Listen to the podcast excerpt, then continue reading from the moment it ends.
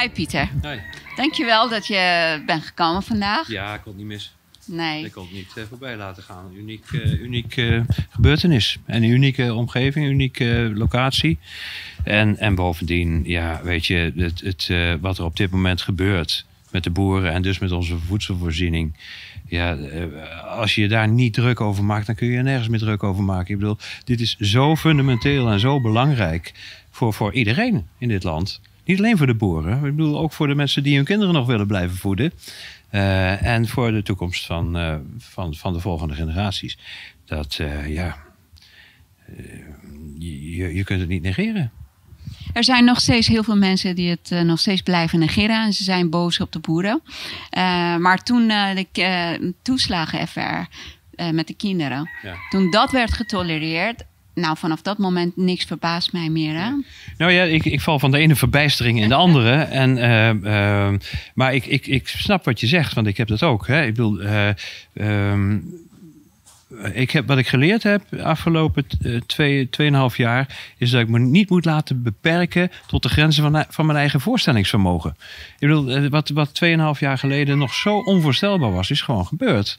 En eh, we, we, we, we, hebben dieptepunt na dieptepunt. Ik bedoel, twee dagen geleden is er een, een, tractorbestuurder van achteren uh, beschoten door de politie. En, en dat is op zich natuurlijk al, al waanzinnig. Dat, ja, daar zijn geen woorden voor. Maar wat me nog, nog veel meer verbaast, is hoe daarop gereageerd wordt in de media en de politiek. Ik bedoel, uh, Gideon van, van Forum van Democratie, die vandaag hier ook was, die heeft daar een, een spoeddebat voor aangevraagd. Ik bedoel, het is een gebeurtenis die werkelijk zijn weergaan niet kent. En daar wordt dan schouderophalend over gezegd, nou, daar hebben we geen behoefte aan.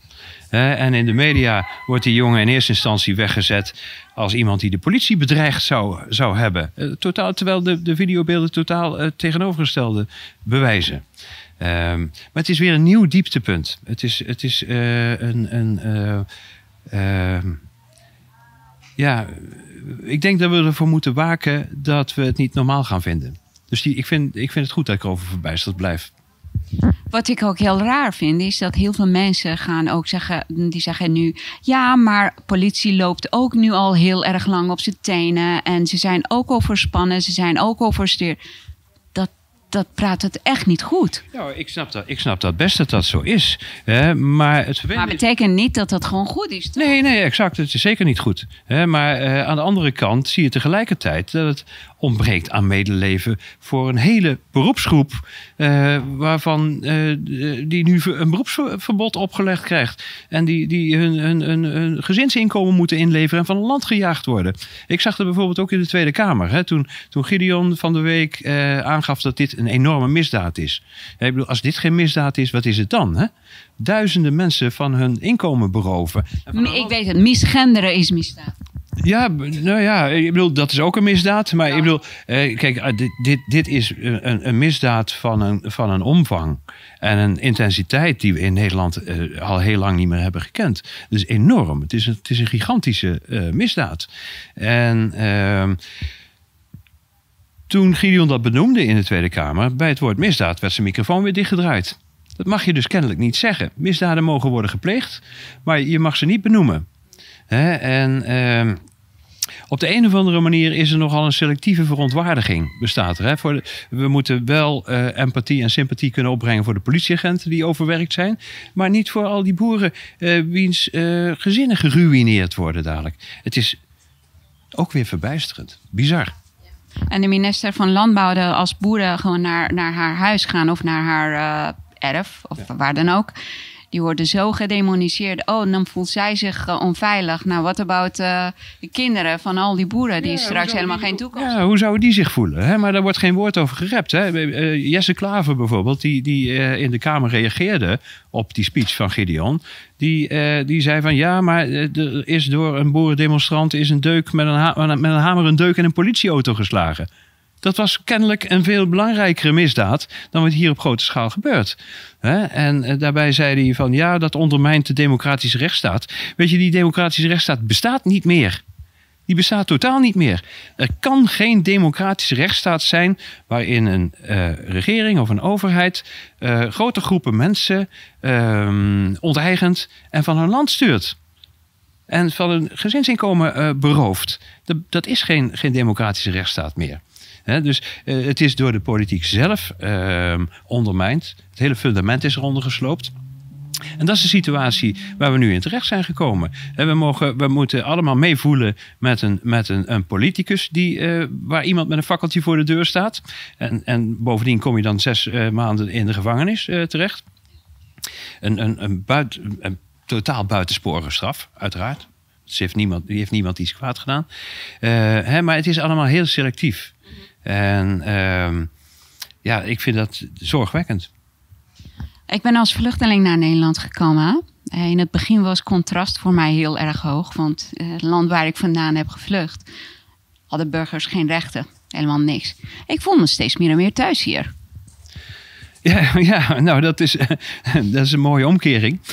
maar uh, ja, je herkent het kennelijk.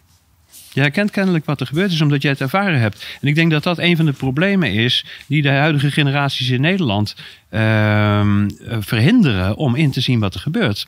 we hebben vanaf de Tweede Wereldoorlog een, een verzorgingsstaat gehad.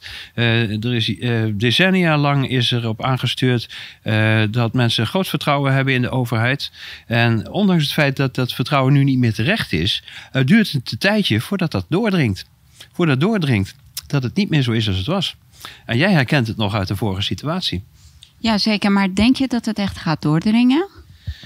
Um, nou, ik hoop het. Ik, ik hoop het. Maar uh, ik heb, in het verleden heb ik gedacht dat als mensen dingen gaan voelen in, in hun eigen leven, uh, dat ze wel wakker zullen worden. En dat ze hun vermogens wel aan zullen wenden om, uh, om, om er tegen in verzet te gaan. Maar ik zie ook het tegenovergestelde gebeuren. Ik zie ook dat hoe spannender het wordt, en hoe ingewikkelder het wordt, uh, hoe meer mensen geneigd zijn om te zeggen: ja, weet je, uh, het groeit mij boven mijn hoofd. Ik laat het maar over aan de experts. Ik laat het maar over aan de mensen die ervoor gestudeerd hebben. Eh, of die ervoor gekozen zijn om het voor ons op te lossen. dus die overtuiging dat de staat voor jou dingen oplost, die zit er nog heel diep in. Dat, dat snap ik niet. Hè. Het is gewoon echt een, eh, alsof je in een hele slechte relatie ziet. En diegene die wil proberen continu te denken: het komt toch goed, het komt toch goed. Misschien ben ik niet waardig genoeg. Misschien moet ik mij meer aanpassen. En mensen zien gewoon het grote plaatje niet. Nee, klopt, dat klopt. dat is heel vergelijkbaar. Je hebt het nu over een relatie met, uh, met een, een, een kwalijke partner, hè? Een, eh, een schadelijke partner, een pyropaat. Uh, en deze ontwikkeling van de laatste tijd heeft heel veel kenmerken daarvan, maar dan op collectief niveau.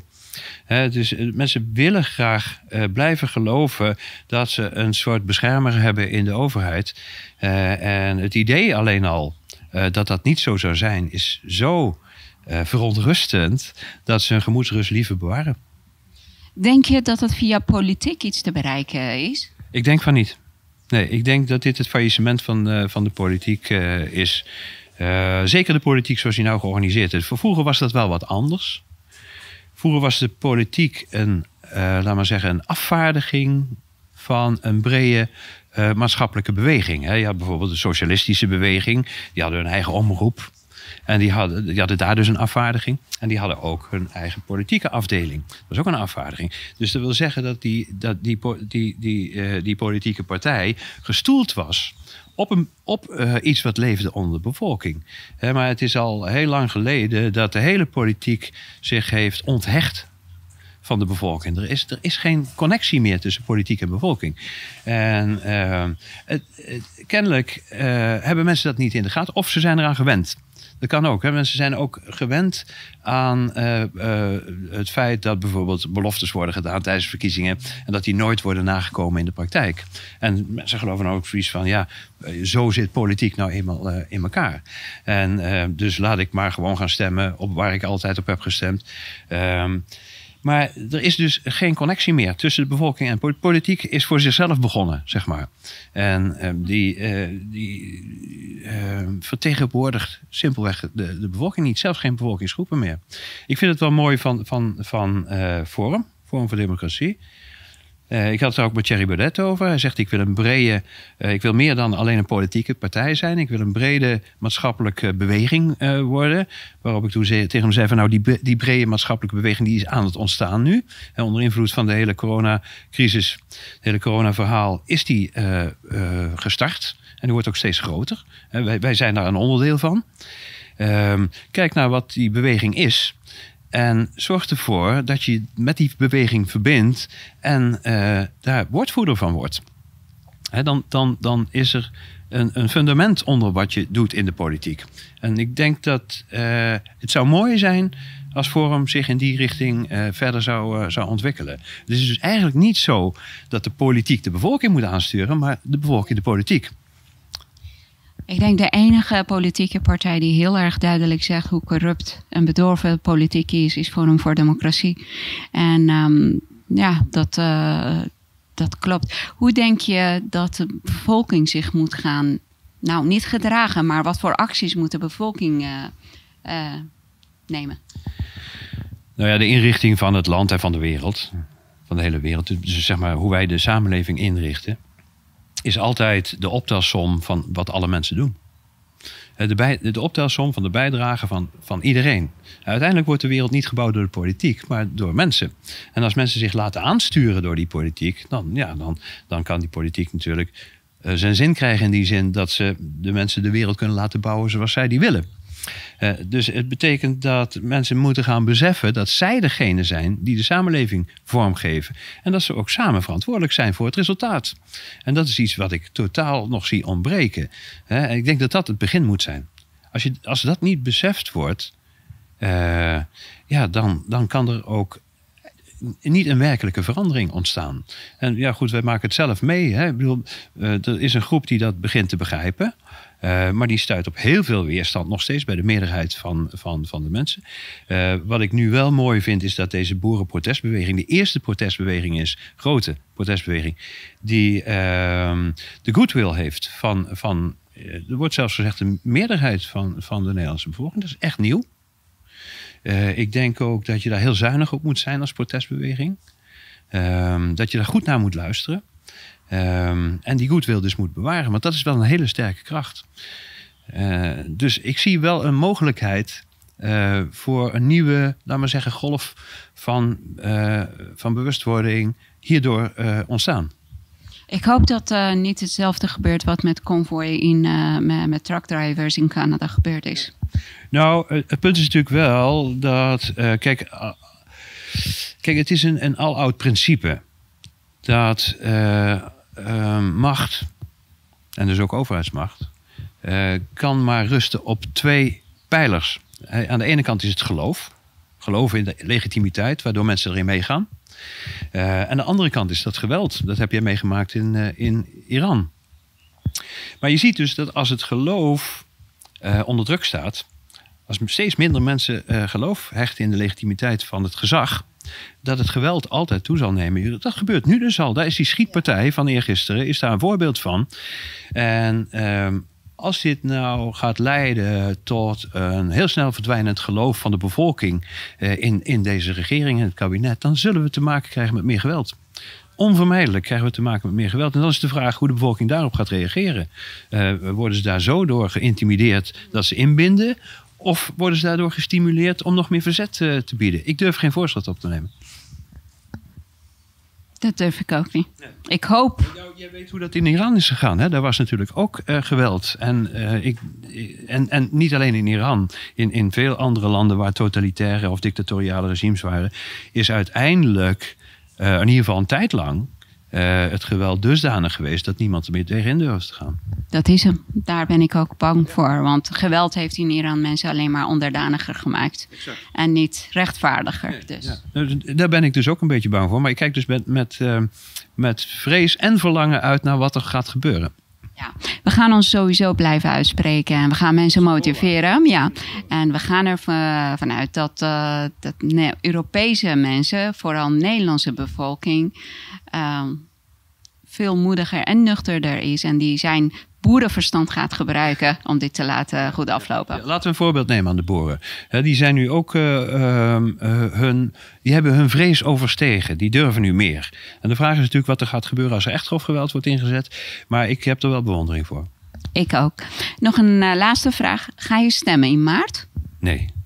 Ook niet op Forum? Nee. Nee, zoals ik al zei, ik zie in, in politiek geen hel. ook niet als oplossing. Overigens, als ik het daar met, met mensen vanuit, ik zal geen namen noemen, vanuit het forum over praat, dan zien die dat zelf ook wel. Die zien de heil voornamelijk komen uit de, nou, zoals ik net al zei, de brede maatschappelijke beweging die eruit ontstaat. En ik, wat dat betreft ben ik, vind ik dat nog steeds een van de mooiste uitspraken van, van, uit zijn boek 1984 van George Orwell. Die schrijft op de laatste bladzijde, en daar ben ik het 100% mee eens. De enige mogelijke bevrijding kan komen vanuit de proles, vanuit de bevolking, vanuit het gewone volk. En uh, als dat ooit waar is geweest, dan is het nu. Maar ben je niet, eh, denk je niet dat, oké, als wij niet gaan stemmen, mensen die naar mainstream kijken en die worden geprogrammeerd door mainstream en propaganda, die gaan allemaal op bevestigde orde of uh, partijkartel stemmen. En dan is het weer, uh, weet ik veel, weer dezelfde ellende, zeg maar. Ja, dat zit er dik in. Dat zou heel goed kunnen, maar dat betekent niet dat we er zelf aan mee moeten blijven doen en uh, het, het, idee dat wij. Wat we geleerd kunnen hebben van de afgelopen 2,5 jaar, en eigenlijk al veel langer, maar wat, wat nou heel duidelijk in beeld is gekomen, is hoe ongelooflijk kwetsbaar wij, het Nederlandse volk, of welk volk dan ook, maar de bevolking, dus de populatie, hoe kwetsbaar wij onszelf maken als wij ons lot in handen leggen van een bestuur, van bestuurders. We geven de verantwoordelijkheid die we dragen voor ons eigen leven, voor de inrichting van de samenleving, over aan een clubje bestuurders. Die kunnen betrouwbaar zijn, maar ze kunnen ook onbetrouwbaar zijn. In de meeste gevallen is het laatste. Uh, ook dat vind ik een mooie uitspraak. Uh, ben, ik ook, ben ik even kwijt van wie die is. Maar die zei: eigenlijk is niemand, vrijwel niemand geschikt voor een autoriteitspositie. En zeker niet degene die dat ambiëren en eh, daar ben ik het helemaal mee eens. Dus dat wil zeggen, als wij een nieuwe vorm van leiderschap willen hebben, zou dat op een andere manier moeten uh, vormgegeven worden dan via politiek. Uh, dat is failliet. Ehm, en dan zullen we mensen die het leiderschap op zich willen nemen, moeten zien te vinden die het met tegenzin doen. Nou, daar ben ik ook mee eens. Dankjewel, Pieter. Gedaan, dank je.